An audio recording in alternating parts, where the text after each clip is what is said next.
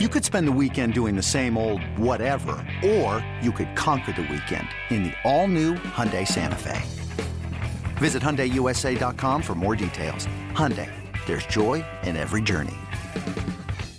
From baseball's top personalities. The Hall of Famer, one of the great TV broadcasters, Bob Costas, is here on A's Cast Live. To the A's legendary players. Five time Major League Baseball home run champ, Mark McGwire, is with us here. You never know what stories you're going to hear. We used to come out here to lunch and run with our shirts off.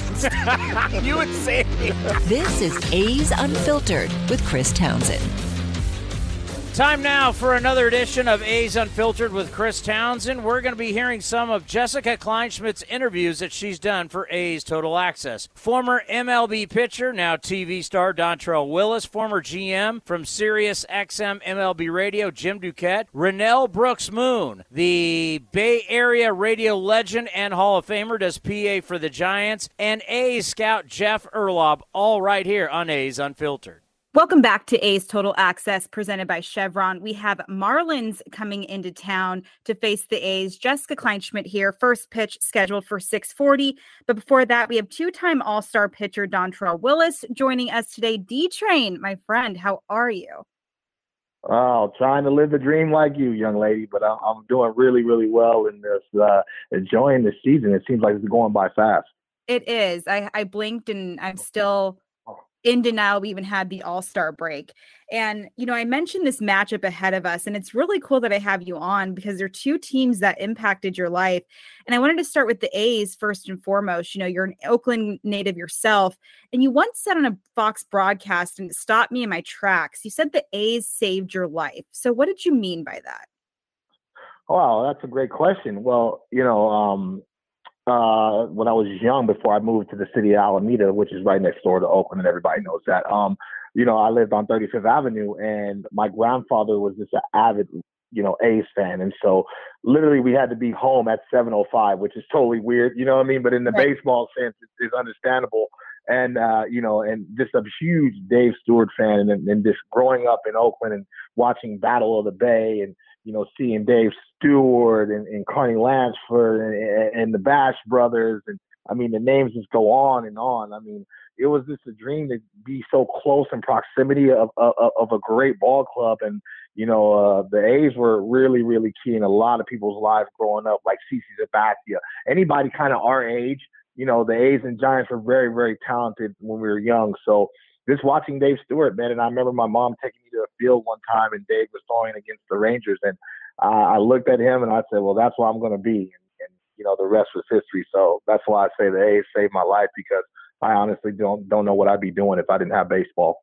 Oh, I love that. And and it's cool that you mentioned Dave Stewart because when you and I worked together at NBC, we also shared the stage with with Stu um mm-hmm. during the broadcast. So what was that like? It's kind of a full circle come to God moment. That's got to be amazing. Oh man, uh, listen, just to hear his voice and messing with me and you and Brodie Brazil and, yeah. and his old man laughs. I mean, it's everything. You know what I mean? Because this is a guy that's a, a hero of mine, and I, I remember having his poster on my wall and to see him smile and mess with me and and, and, and be on the same stage with him. You know. It, it, you know, it's outer body, but you know, and you know, Stu, he, he he's the nicest human, even though he's one of the greatest pitchers of all time, and he's a big time jokester and and a junk food eater at that too. So mm. you know, yeah, it's fun fun to be around him. It's really fun to be around. Never let the stare get to you. He has a very sweet disposition. it's really funny. I'm like, okay, that voice is coming out of that stare. That's interesting.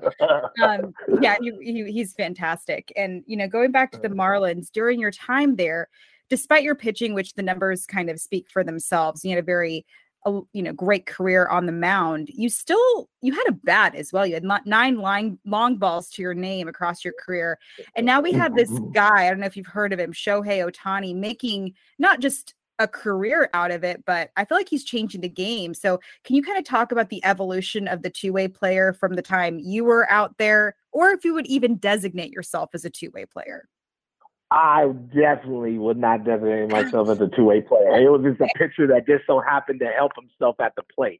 Um, Shohei Ohtani is just a totally different monster. I mean, you can't even really quantify what he has done. I mean, only you can actually because he's doing it again in the second year in a row.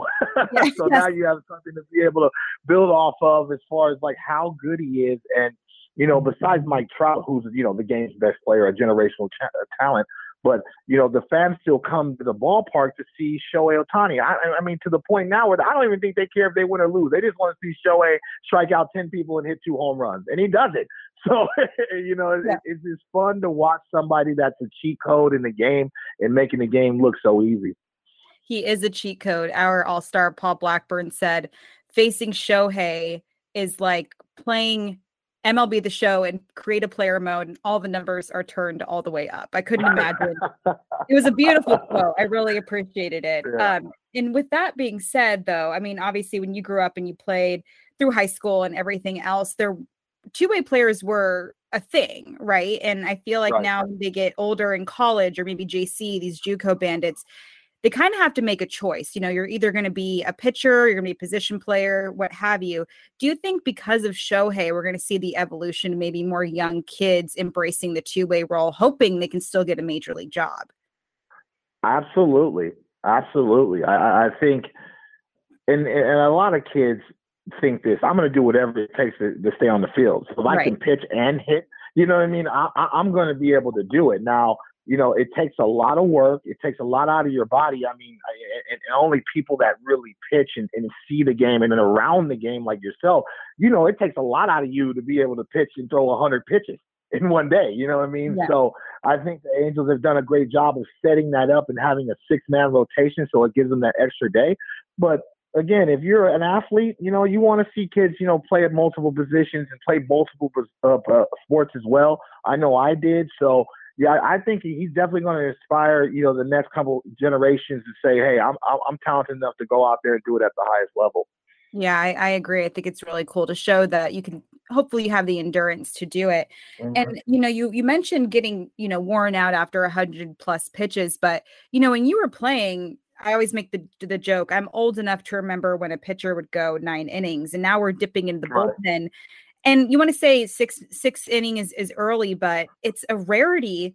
We're excited to see a pitcher throw a complete game and what kind of happened along the way where we weren't seeing that that much? Is it an ode to like giving props to the bullpen? Because i feel like they're certainly doing their job in a certain aspect but we also want to see the guy go nine. Um well people started throwing on a hundred. Yeah, yeah there it is. like, yeah, yeah. People, you know, the, the, the evolution of the athlete is for strength and, and really understanding your body. Um, I think that was the collision course with that. And obviously, if you have multiple guys that can throw 100 and get max effort for 20 to 30 pitches down there in the bullpen, then that kind of changes the game. So, you know, and, and, it's very difficult for starting pitchers to face guys three times. And, and if you see a lot of guys' numbers the third time around in the lineup, you know, all of a sudden the team's hitting you know, the opponent's batting average is 300 plus. And so teams don't want guys to see, if you're a starter, see the lineup three times. So I think the combination of that and then also the bullpen guys throwing 100 now. I mean, yeah. it's like every team has three guys that can throw tri- triple digits now. I mean, I remember when I was playing, it was cool to throw 95. Now that's oh, just yeah. a regular fastball. Yeah. Now it's like, that's you know, cute. that's cute. 95. right, right. Yeah, right, right, right, right. But below average fastball, you know what I mean? And stuff like that. So I think it's those components that have really just changed the game. But uh, I enjoyed going, you know, starting what I finished and, and uh, going out there and going deep in ball games. Yeah, it's been interesting to see. And I almost it feels like a, a, long time ago memory, and I, I, think of Verlander a lot. You know, oh yeah, he sit yeah. there nine inning games all the time, and you have a strong bullpen. You don't want to ignore it, and then you want to change things up. So it's just interesting to hear from a guy from from your era. Now, before I let you go, one of my all time favorite stories working with you. Uh, you know, during the season, d- during the series, we're going to see Jesus Luzardo going up against his former A squad, at least as far as the schedule is concerned. Now, this is a Parkland, Florida native who grew up watching. Dontrelle Willis. Not only that, but he said he was your favorite or you were his favorite player growing up. And I just remember kind of telling you and I talked to him about it before and it was it was awesome. But what's it like to hear from somebody like that? Not just the fact that it's him, but he's connected to both of the clubs that you know are part of your life as well. No, yeah, it, it it's it's surreal, and and I'm a guy that doesn't take compliments well, so I always make a joke like you got to work on your heroes better than that young man, and he started laughing, you know. But you know, it's it's cool to hear Nestor Cortes, who's a pitcher for the Yankees, say I was his favorite player. You know, Anthony Rizzo, you know, Nick Castellanos. Well, these are all guys that you know, grew up in South Florida. And, and, and so again, you connected with Dave Stewart. You know, being from the Bay Area, it, it, it, you inspire a generation Stu always gives me a half-hearted smile and he appreciates it. You know what I mean? So yeah. you do that to inspire the next generation, man. So you know, uh, uh, Sandy Alcantara, he's he's about to break all my records for the Marlins. And, you know, people are asking me like, how do you feel about that? And I'm like, man, records are made to be broken, man. And, and if I get to inspire the next generation, man, so be it. You know what I mean? So it's really, really cool, really surreal. I'm I'm, I'm always thankful. Uh, I still talk to Jesus a lot. Um, and so I'm, I'm, really proud of his uh, redevelopment in Miami uh, and what have you. So it's just, you know, it, it's fun, man. But, uh, you know, I, am a very blessed man. I, I enjoyed the uh, the ride in baseball, and I continue to enjoy the ride and still be part of the game in, in broadcasting. Well, the game's better because of you, and I'm not just saying that because, and I genuinely mean that. You bring something new and different, but you know, old school and new school, and you know, we learn something and we're entertained. And I'm just, I'm forever thankful that they they keep bringing you onto the broadcast. So it's awesome. Nah, you're the best. Yes, thank you so much. I appreciate you. Welcome back to A's Total Access presented by Chevron. Jessica Kleinschmidt here. Now, the 2022 tra- trade deadline came, went, still debating if it conquered. We can dive deeper into that.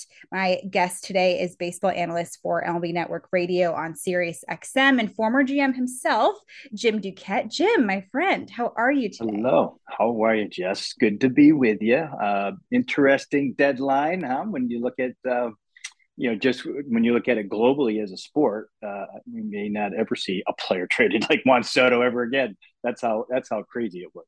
Yeah, and you're saying it's interesting, but before we dive into Juan Soto, have you have you had a chance to just catch your breath yet over after the deadline? Are we good? Yeah, we we're good. You know, it's funny because on this side of it, on the on the broadcast media side of it, um, you can get involved as much or as little as you want. I tend to dip my both feet in, but I don't jump all the way in, um, like Ken Rosenthal and Jon Heyman and and um, JP Morosi. Those guys are the the stars of the of it from the broadcast side and from the media side because they're breaking news all the time. They're they're unbelievable. I mean, you know too how, how difficult it is to break news. So uh, most of the time we're um, analyzing it, but I like to get involved just obviously from a, a GM perspective. Sometimes uh, I'll, I'll um, pick somebody somebody might pick my brain on an organization that I know pretty well.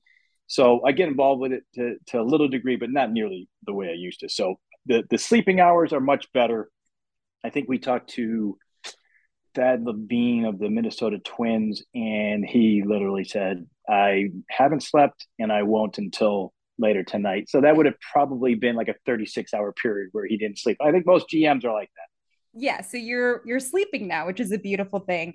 Now we're obviously you mentioned juan soto. That was pretty much the headliner. We knew heading into the trade deadline that would happen but not just the fact that the padres acquired him but josh bell as well and then of course we had josh hader the musgrove extension what are your initial thoughts on how the padres did at the deadline and is this just aj preller's world and we're living in it i think so i, I think that's the thing that um you know, he's so aggressive all the time. And that's where, you know, if you're up uh, competing against him like the Dodgers are, or any of the National League teams for that matter, because they're going to be a force in the National League now, um, you really have to pay attention to it. And, you know, when you get impact like they did, and it wasn't just Soto, but, you know, Josh Bell is impactful, middle of the lineup bat, Hader is obviously impact when it comes to um, being a closer. Brandon Drury you know, is a, as a versatile player, over 20 home runs. Like they they really hit every single area that they needed. And then of course Tatis is coming back, uh, which nobody really has a player like that who's been on the injured list that's going to be returning to the roster. So yeah, I think that um, you know when you look at it in that light, did they come up short so far the first four months? Far, yeah, far short. They're they're what ten games back of the Dodgers, so not likely they're winning the division. But they are a huge threat in the postseason. And you know their pitching, which faded last year, has has stayed strong, and I think adding Hader has really helped them. So uh, yeah, I think they're that's going to be. I can't wait to see that lineup when it's in full force with Tatis back. You know, I, I don't know if I just wasn't paying attention enough, but I thought it was just going to be Juan Soto, Juan Soto in solidarity. But we don't talk about Josh Bell was hitting over 300 heading into the deadline as well. That's got to be, you want to talk about aggressive. That's really aggressive on Preller's part. Well, it is because he had a couple first basemen, right? He had Hosmer there, he had Voit there. Um, but you know those those two really weren't um, working for them when you kind of look at the overall lineup. Obviously, Voit was injured earlier, and then he, he came back and you know Hosmer had a great start. Hosmer, you know, in fairness to him, he carried them and he and uh, Machado in the month of April, right? So um, I think when you look at him and you know he did he had kind of a down I'd say down career when you look at it overall compared to the money that he was paid there for the Padres. He did serve some some really good uh, seasons for them, and I think Manny Machado said it best right um, after the deadline. He was excited for the new players, but he said we lost a really good guy in the clubhouse in in Hosmer. So that's always something that a GM has to take into consideration. The talent clearly trumped you know any subtraction when it comes to the clubhouse chemistry because winning will, will, will, fix that or cure that but um, I, I, do think that um, you know with with bell filling in there he is an upgrade over both of those players and that's the thing that you're always looking to do even if it's incremental upgrades the gm's always trying to do that to the roster and obviously aj he upgraded more than just incrementally and the Eric Hosmer situation was unique. I'd never seen anything like that. There's a no trade clause involved, and we're waiting on him to make a decision. Obviously, the trade was going to go through, but have you ever seen anything like that where something was halted due to a player's no trade clause? No, it happens uh, a little. Um, it happened uh, when I was with the the Mets way back uh, back in 2000. That was 20 over 20 years ago. But we were trying to trade for Barry Larkin at the deadline.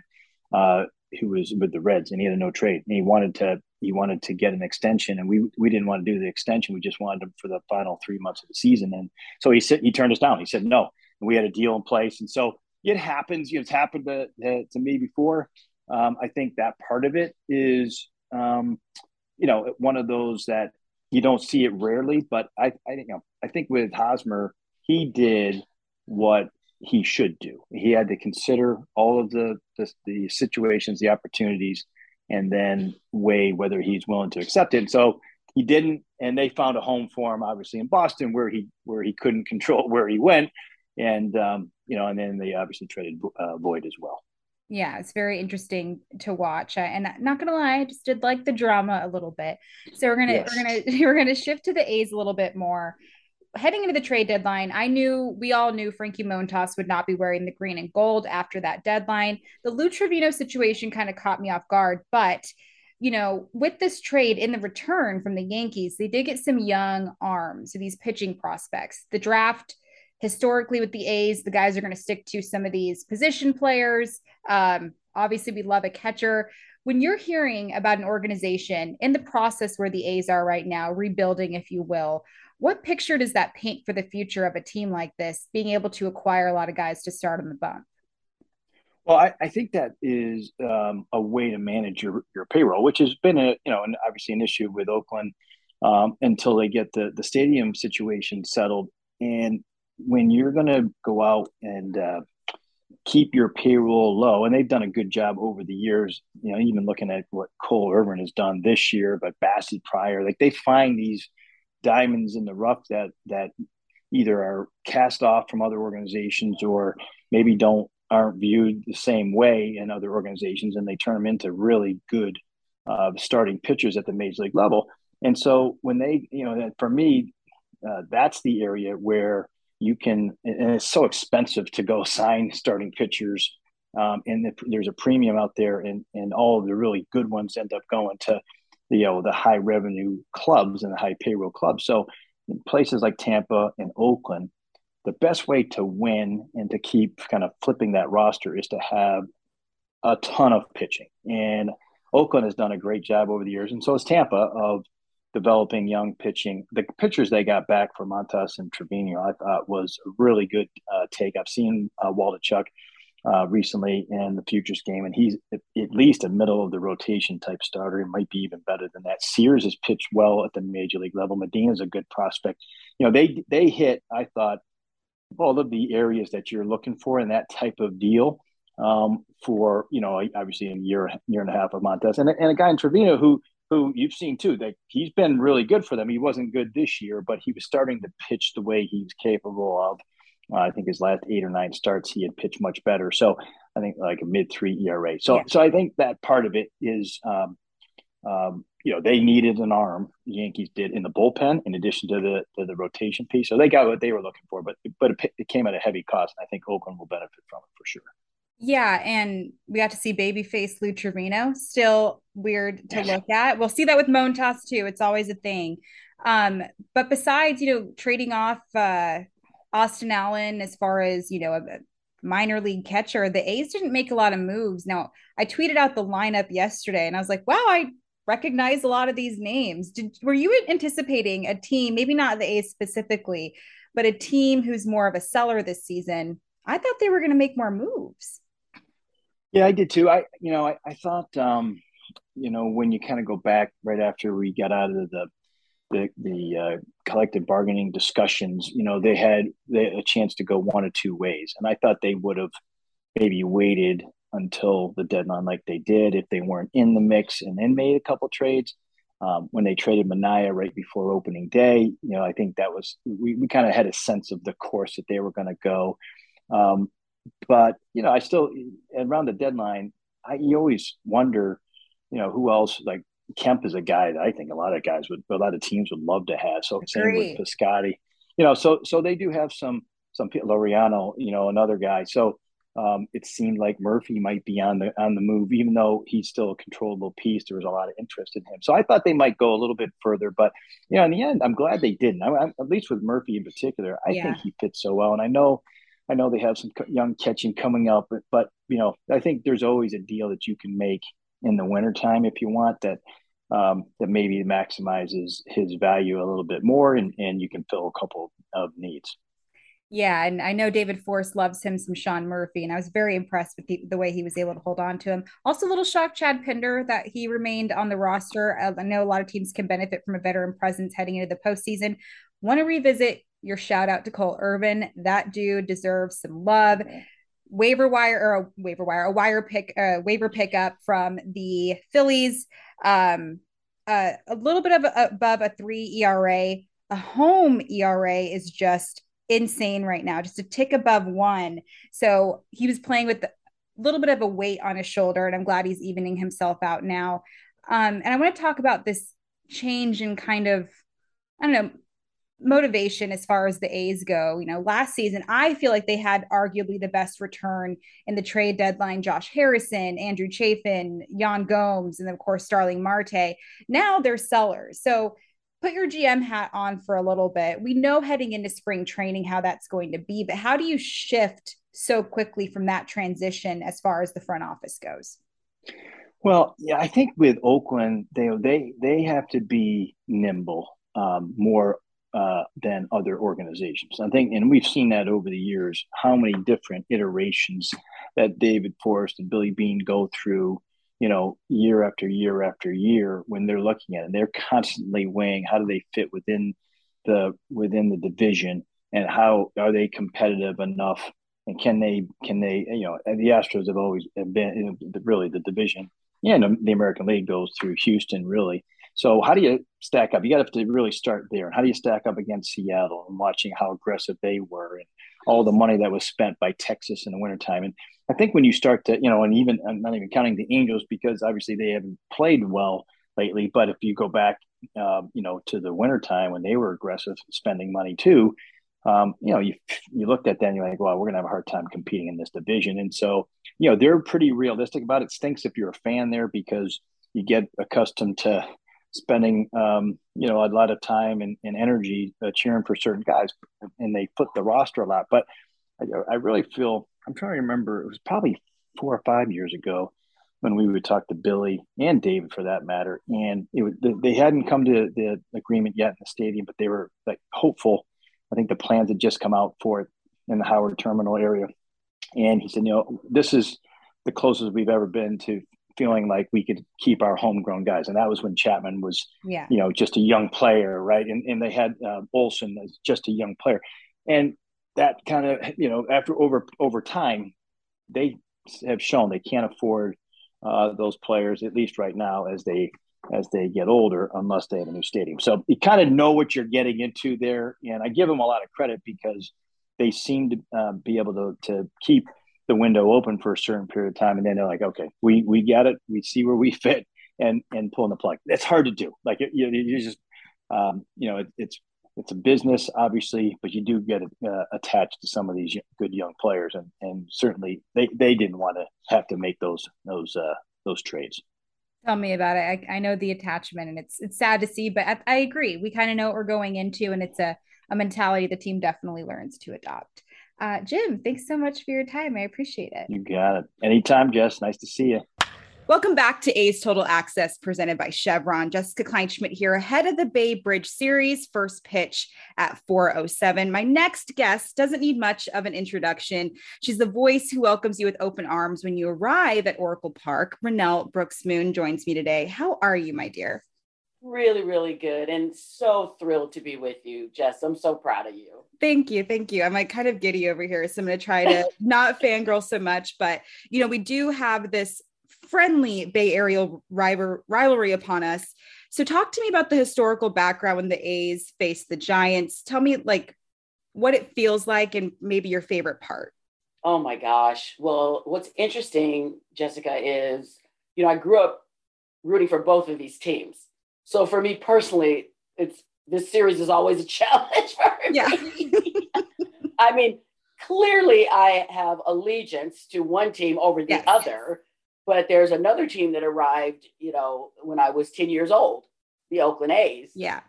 That I've been a fan of since then. So for me personally, it's always a bit of a challenge, but the energy in both ballparks, because I'll be there today, but it, in our at Oracle, the energy is just super bananas you know, and it's always split pretty much 50 50 right down the middle at both ballparks.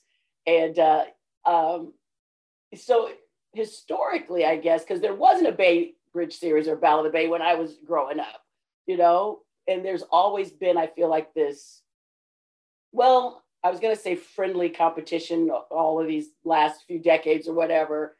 But for the fans, it's serious, yes. right? Yeah the fans take this very seriously. And I also will say, Jessica, that it's a lot more fun when both teams have winning records. I'm sorry, I'm just going to say it, no, ladies and gentlemen. There, the elephant is in the room and it's on the table now. I get it. Yes. But I also feel like today it's going to, you know, it's going to bring joy to both fan bases. You know, we're, we're able to experience the joy of this series after such challenging seasons for both of us. I think it's going to be great today. Um, it's it's really interesting. You know, there's a there's a friendly competition between the broadcasters and myself with Amelia. You yeah. know, she, she's already like tweeted out. You know, yeah, yeah. she's she's good to go. She's ready to go. Yeah, yeah, yeah. But um, I just have always felt Jessica that we're so lucky to live in the Bay Area and have two major league teams that we can root for, and and I stand by that to this day. You know, think of you know smaller markets that don't get this kind of love or or don't even have a some cities don't even have teams. So I feel like we're really really fortunate, and I think it's going to be uh, going to be a really fun weekend. I don't even know if I answered your question. no, I think you definitely did. I feel like there's sometimes saying a lot just it's it's so hard to put into words just how it is because and you mentioned the teams not having winning records but the rivalry's still there and i want fans to remember that right exactly and i really th- think we're going to see that on on full blast today i mean this is something that let's just have some fun yeah. today. You know, let's let's let's get back to let's kick it old school and just have some fun today. That's what we all need. This is such a hard time. Oh my gosh, it's like I feel like it's still 2020 in a lot of ways. Oh yeah, like we like we never got out of it. You know, and oh, just everything that's going on in the world, it's just so heavy. Let's turn off the news, get off the phones.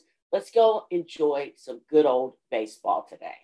I agree. And you know, these these two teams, you know, they play a home series and away series as pretend, pertains to both teams.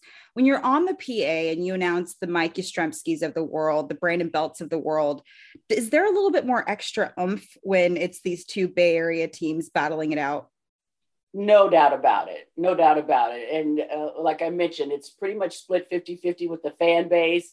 So when we've got a lot of A's fans in the house, I got to juice it up a little bit. Yes. My guys. And yes. just quick sidebar story about Yaz, if I may. Of course.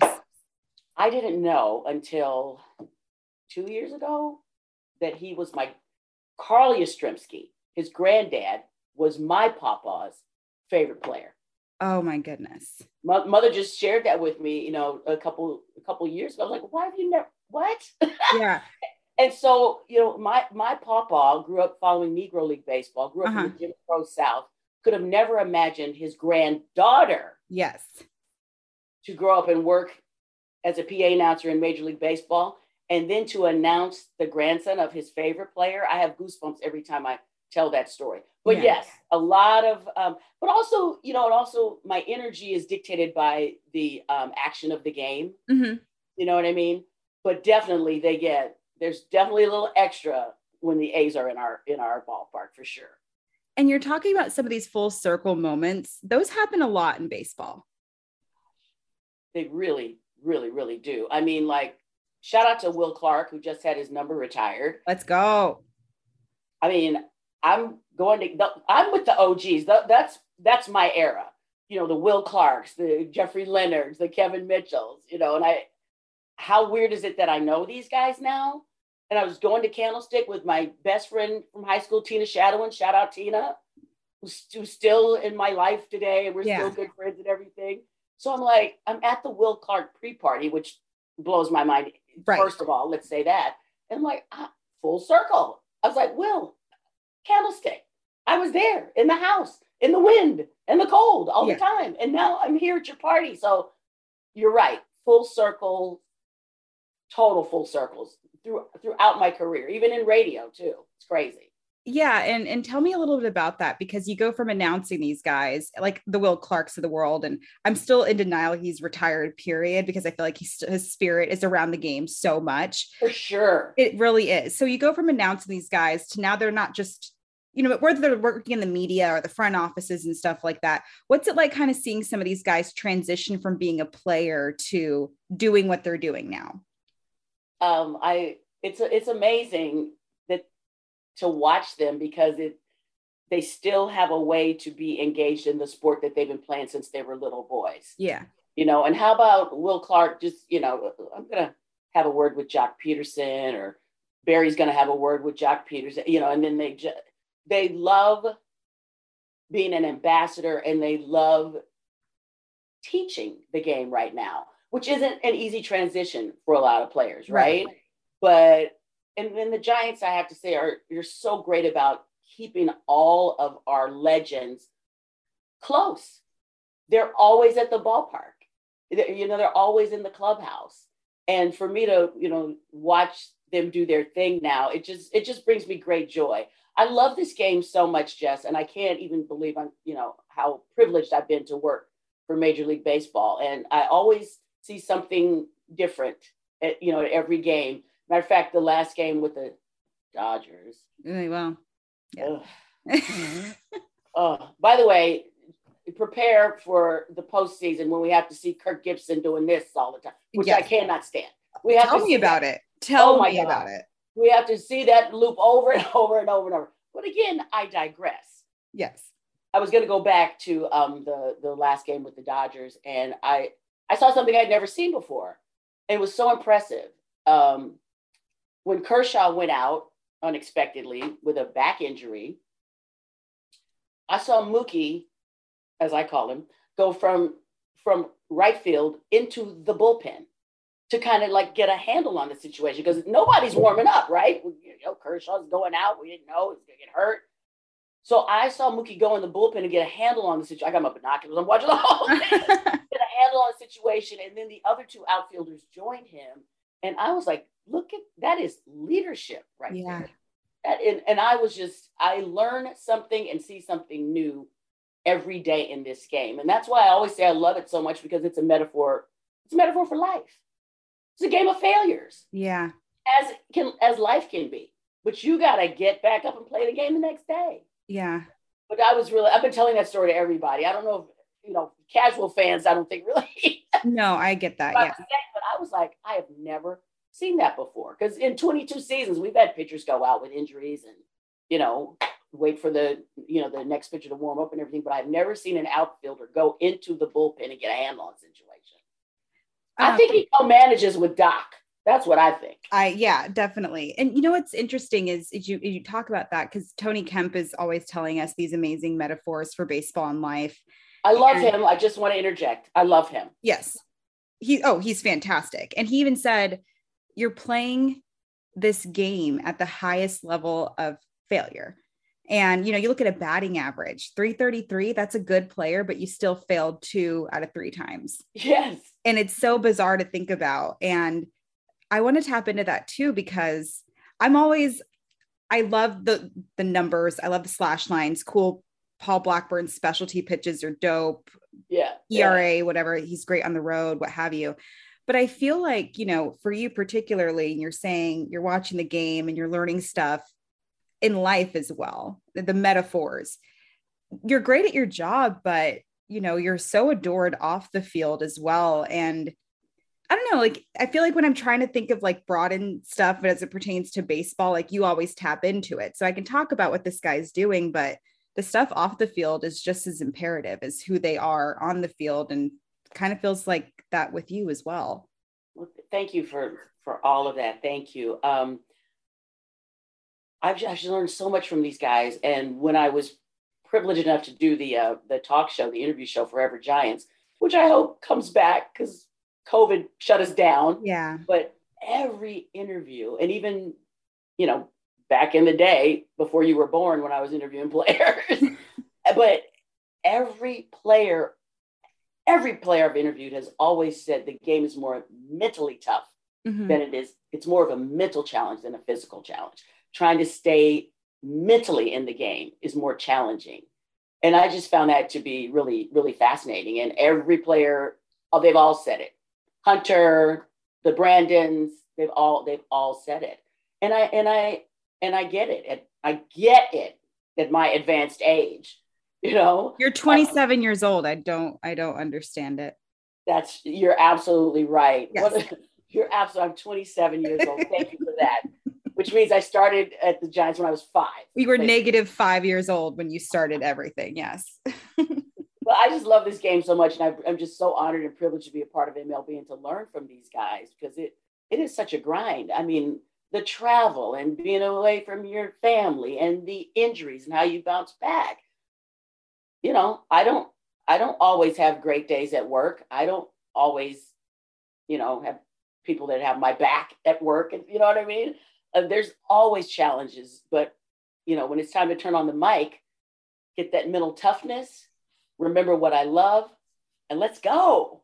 Yeah, and it's really cool. Like I've talked, I've been on broadcasts where I could I'd be having such a bad day, in the moment the before the first pitch pregame hits, you're like, I can get lost in that and I can forget about everything bad that's going on in my life. And even the thinking, I'm glad you brought that up because I've noticed with Paul Blackburn or Sheldon Neuse, when they're at their most success, they're not thinking too much, which sounds silly, right? It's just I have to make it simple. And I'm like, okay, well, as a journalist, as a reporter, I need something more than that. And they're like, that's all I can give you. And then when you think about your personal life, you're like, if I'm overthinking things, I'm going to fail. And I feel like not thinking is part of the mental aspect of it. It's really cool. Totally, totally. It, you know, when it's game time, you gotta you gotta block that mess out and lock it in. Yeah. And it's it's just it's it's amazing to watch. It's just amazing to watch these guys. And, you know, and I'm exhausted. I mean, how do they feel right now? I mean, what is today? The sixth of all. I'm exhausted. Yeah, I know what you mean. Um, and when you're watching some of these guys, who who on this roster this season has impressed you, maybe surprised the most for the players? Oh, you know, um, well, we've had so many injuries and so many call ups. Uh, Luis Gonzalez has become quite the fan favorite. Yeah. And uh, and and with good reason too. he's been really really fun to watch, and I I got to meet him uh, when we did the play ball lunch in June, and uh, he was adorable. He's like, "You call out the names." Like, okay, yeah, that's all right, sure, yeah. okay, sure. Let's Yeah. go. Let's go with that. Yeah. And then I told him, I said, "Listen, you, you're quickly becoming a fan favorite, and by the way, your hair is magnificent." Ooh, that's important. Oh, and he was like, "Really?" and we're talking hair for like two minutes. He's like, "Oh, I better make sure I like you know gel it up," or you know, it was it was adorable. But he's been a, a big, big, big surprise um, this season. And Yermin Mercedes has been. I call him Little Pablo. He's Mhm. like a little mini Pablo Yeah. Sandoval yeah. and that kid has been been very solid. Um, yeah, it's just there's there's been I, I have announced. I, w- I need to go back and see how many you know young guys I've announced this season. Oh, right. You know what I mean? Because A lot of call ups. Yeah, yeah. But Luis and, and Yermin are are definitely are definitely my favorite. And of course, last year was Lamont Wade Jr. Yes. That's your boy. That's your boy. Um, and I'm glad you mentioned Yermin. I covered him a little bit with the River Cats. The man puts the bat out there and it, the ball goes over the fence. Just insane. It is so insane. There's no effort behind it. He's also so joyous, Yes. like Pablo was too. He's Yeah. very joy. He's so happy to be here, and he's so joyous, and so he's he's he's been a real treat. I have to say, and I love saying Yermin. I roll Oh, that R for him. Oh, I love that. Stay loyal in the name and the the, the pronunciations. It's important. Uh, thank you for thank you so much for joining me today. I, you know, you're amazing at what you do, but you're even more amazing of who you are. So I really appreciate your time. You're very very kind. Thank you, honey. I'm just I'm grateful every day that I get to do what I love. You know, I'm I'm just grateful every day, and I'm so proud of you and Amelia and all the girls on on the ML. Excuse me, women Yes. From working around men, right? You know, Right, right, no, right. We, don't- no, we are women, Yes. but all the women on the MLB network now, because I, like I told you before we went on in 2000, I was the only woman on our crew. And to see this now, it just fills me up. It fills my heart. And I hope that I took some of the pressure off and took some of the hits so you younger women didn't have to, because it has been more than a notion, honey Yeah. starting in 2000 as a woman and a woman of color. I get you. And you know, the, the road's still bumpy, but it's definitely less bumpy because of y'all. And I definitely, I definitely mean that. Awesome. Thank you. Well, we have to now stay in touch. And I, I feel bad that this, you know, it took so long for us to connect. I know, I know, but that's okay. But there's there's all the time in the world now. Welcome back to A's Total Access presented by Chevron. Jessica Kleinschmidt here, head of A's Rangers. First pitch is set for 5:05 over here on the West Coast with JP Sears on the mound facing Kohei Arihara. I'm joined by Jeff Urlaub, who, if you're a diehard A's minor league fan, perhaps you've heard of him. If not, allow myself to introduce him. Urlaub is here. He's now one of our scouts, area scouts. Very cool that you're still in the organization. Jeff, how are you today? I'm great. How are you? Thanks for having me. Oh my gosh, it's it's such a pleasure. It's really cool when I have my actual friends on here and you know, watching your career. Not only are we colleagues but friends now. That's pretty cool. Um, we recently saw you on the A's at the A's field, so Rickey Henderson Field to be specific, and you were the main scout bringing in Daniel Susac to the squad. You prepped him mainly because he had to sit through a really tough interview with me the A's first round draft pick in this year's draft. Now, tell A's fans why they should be excited about this guy. I mean, if you look at him, there's just a lot of excitement that he brings. I mean, he's big, he's physical.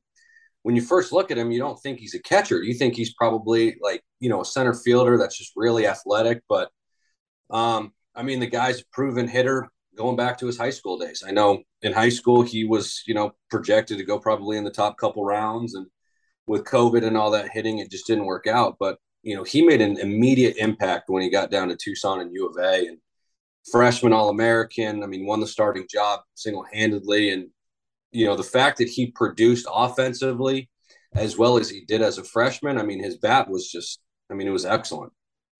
And you mentioned COVID, and I don't think we've talked about a lot as it pertains to these college kids who had a full on season canceled. And from your point of view and having to talk to some of these guys, what was that like for them to essentially miss out on an entire season? For most of them, it was tough because, you know, they felt like they, they kind of drew the short straws. You know, out here in Arizona, I think a couple of high schools maybe got six games. I want to say probably up in Northern California, they got probably close to that as well. Um, and some of the higher prospects that you know they feel like they got robbed because they thought they were you know ready for professional baseball at you know 17 18 years old and then realizing at the end of the day well you know whether they wanted to or not they're ending up at college and talking with him and really getting to know him kind of more on a personal level college was the best route for him he said um, just the development the coaching the more one-on-one instruction he got versus high school baseball, you know, is always more advanced. And, you know, he, he went in ready to work and learn and, you know, he, he just got a lot better. Yeah, and that's always good to see. I like a guy who is good, but only plans to get better. And I definitely noticed that with him. And I really liked how comfortable he was walking on the field. We have we had him and of course Henry Bolte, the second round pick, out on the field. What are your thoughts on a guy who was just drafted. He has to deal with that news, all of that. And then boom, he's at the field with possibly his former or his future teammates. Would you be nervous as heck being in that scenario? Oh, if it was me, 100%. Yeah. Because you watch these guys on TV and you're like, oh, you know, I want to be like one of these guys one day. And then the next thing you know, it's like, hey, go get dressed in the clubhouse and you're standing around guys that you literally just watched on TV. So if it was me, oh, 100% I'd be nervous. Um, but he's he comes from a baseball family. He's very mature for his age. I mean, he's his brain is kind of wired to, you know, just only focus on baseball. And, and it's not just the physical part of his game, but it's also the mental part and studying, you know, hitters, studying the different pitchers and sequences and stuff like that. And to be honest, I mean, he he fit right in with these guys. Yeah, and I'm glad you brought that up because, you know, of course, his brother Andrew Susac has many years in the league. And one of his mentors is actually Max Stassi, a former A's guy himself and a catcher. And I talked to Susac not just about having that mentorship relationship with Stassi, but when you're a catcher, you have to just immediately get in there and have a chemistry bond with that pitcher. And I think of, you know, Sean Murphy, who, of course, every catcher in the A's organization from here on out will be compared to. But Murphy has this way of having to remind you he is not far removed from being a rookie himself, but he's a this great game planner. And and I think when you have a guy like Susac who is so mature, I think and correct me if I'm wrong, but he said he just surrounds himself with a lot of older people and that helps him with that maturation process which is imperative to a successful catcher especially as a rookie. Yeah, I mean he's been he's been really close, you know, both with Tyler Soderstrom, but also you know works with Max Stassi in the off season, and he really just gravitates towards learning and knowledge and asking questions, and then almost you know thinking more to the extreme of you know what if I tried this? Could this work? He's very he's very mature in that sense, but he's not afraid to think outside the box as well, and I think for him and what allowed him to grow and you know be so successful was mentally with talking with his brother you know on a daily basis and always talking with Max Stassi about you know how things go in the big in the big leagues whether it's pregame meetings or meeting one-on-one with the pitcher or coming up with a game plan you know it just elevated his game even more and obviously having Chip Hale as his manager last year who's an A's guy too I mean it, w- it was it was easy for him to be able to prepare because he wanted to prepare. Some guys it takes a little bit of you know nudging for them to you know really buy into game planning and okay you obviously have to hit but catching is also just as important when it comes to game planning and and he just dove headfirst into both and was like whatever knowledge and you know teaching you can throw at me i'm to take it i'm to you know digest all of it, and then I'm to use it and prepare, you know, when the lights turn on.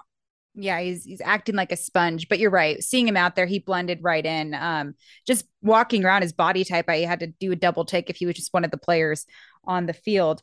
Um, another catcher got some big news today. The news of Shea Langeliers, he's finally getting promoted to the bigs from AAA, this very highly anticipated move. We just talked to David Forst, A's GM, earlier, saying it was not a matter of when or if, but when he was going to get promoted. And I watched him a lot, obviously not with my naked eye, but when I did my did my minor league coverage, everybody found out when I was with the A's, they said all they would say is Shea Langeliers the real deal. What do you like about this guy and what is exciting about the fact that he's finally going to be sporting a green and gold jersey. I agree with you. I mean, looking at it, you know, obviously uh, from a scouting background, and you know, we follow all the teams and players, you know, through the minor league system. We were all wondering kind of the same question of when's, you know, when is he going to be up there? Because I mean, he's proved that he's more than capable of being big league ready. Um, you know, talking with uh, some of the coaches in AAA that I used to play with, um, his leadership is is phenomenal, and I think obviously being a catcher and the way Murph also leads as well, um, that's probably going to be one of his more strong suits is leading a pitching staff. But I mean, his offensive numbers are still really good as well. Um, you know, I'm just excited to see kind of you know the first couple weeks how it goes for him and the learning curve, you know, that he's going to have to go through. But you know, we all go through growing pains every every level, even in the minor leagues that we get promoted to. And now that he's in the big leagues, I mean, he's going to set the bar pretty high, and you know he's going to work hard, and you know he's probably going to be right in Murph's hip all the time, and and and that's a good thing. You know, he's you know the our catchers, I, I would say, are very hungry to learn, and what better to learn from Murph? I agree. And yeah, and, and Forst did confirm, you know, when you're promoting a catcher, you're always questioning what does that mean? What does that mean for Sean Murphy? The trade deadline's come and gone, people. So we know Murphy will remain our starting catcher. Langeliers is going to be his backup and maybe serve as a DH role. With that news, though, Jeff, Stephen Piscotty was released, and this was on the helm not too long ago. Jed Lowrie also was released, two veteran guys we know the future looks bright. And despite saying goodbye to some of these guys, that means, you know, we have a path for these younger guys to step up and make a, a change. So, from your scouting perspective, what has been the main goal when looking for some of these guys and knowing that they're the future of the organization's success? I mean, it's it's tough because you know some of the guys you know in our clubhouse, you know, I played with in the minor leagues, and our job is to kind of find that next crop of young talent that takes over for these guys you know whether you know they get traded or they move on to or other organizations or they retire. And you know our job is to find the guys that we think we can develop you know not necessarily the best but the quickest with their skills to be able to help us compete at the big league level um, you know seeing a guy like jed who's been around the game for a long time same with same with Piscotty. You know, it's sad and you know kind of hurts a little bit inside because these guys have been such a key integral part of our organization and they've truly been A's A's type guys. You know, with the whole family first mentality and all that. Um, it's it's sad, but it's also you know kind of that business part of it where we've just got to go back to work and you know today's what august 16th we've already started working on next year's draft class which is still 11 months away mm-hmm. so it's it's a lot, but you know, it's unfortunate that that's you know kind of the nature of the business and how it works. Yeah, and, and you mentioned, you know, it feels like you guys packed up from this last draft just to unpack for next year. So it's just an ever turning wheels and, and cog and everything like that. And it, you mentioned, you know, some guys you used to play with. You and I were standing on the field, and Lou Trivino, this is before the trade, of course, to send him to the Yankees you said, Yeah, I used to play with Lou Trivino. And then you just told me heading into here, Oh, I played with Chad Pinder and Stephen Vogt, of course, during your time in the A's organization. They were all, these guys were all once your teammate. What's it like kind of seeing them play and rem- remind yourself, yeah, I used to share a roster with some of these guys? I love it. I mean, you know, Vogt and Pinder were, you know, two probably two of the probably best teammates I ever played with. Uh, Pinder was in in double A. Vogt was um, with me in triple A. Uh, you know, I played with Lou back when he was a younger prospect in high A. And it's just cool to see the success at the big league level that they've had when you saw him in the minor leagues and you go, this guy's got something really special. And it's just a matter of time of when he's going to make an impact on the big league team. Um, and then getting on the field and saying hi to the coaches who, I mean, Emo was my pitching coordinator at one point. Emo, friend of the show, Jeff. Huge Yeah. friend of the show. Yeah, uh, played for Bushy a little bit. Emart, uh, Marcus Jensen was like my rookie ball manager.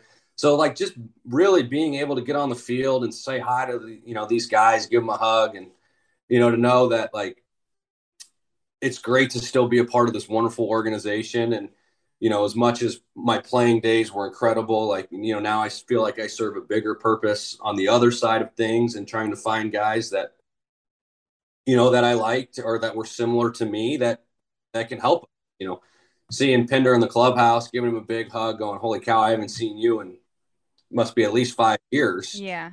Um, it's just cool to catch up with those guys and wish them nothing but the best. And you know, they're just they're great ball players, but they're they're even better people. And to still have those relationships and remember each other and talk about times, you know, riding the bus leagues in the minor leagues, like Yeah. it's good to catch up with those guys. Yeah, and I feel like Pinder's a guy he he'll never forget you. So that's that's awesome. Uh Jeff, thank you so much for joining me today. You're welcome. Thanks for having me on. Appreciate that. We'd like to thank Dontrelle Willis, Jim Duquette, Renel Brooks Moon, and Jeff Urlaub from the Oakland Athletics for joining Jessica Kleinschmidt and being right here on A's Unfiltered. Now back to A's Cast, powered by iHeartRadio. This has been a presentation of the Oakland Athletics.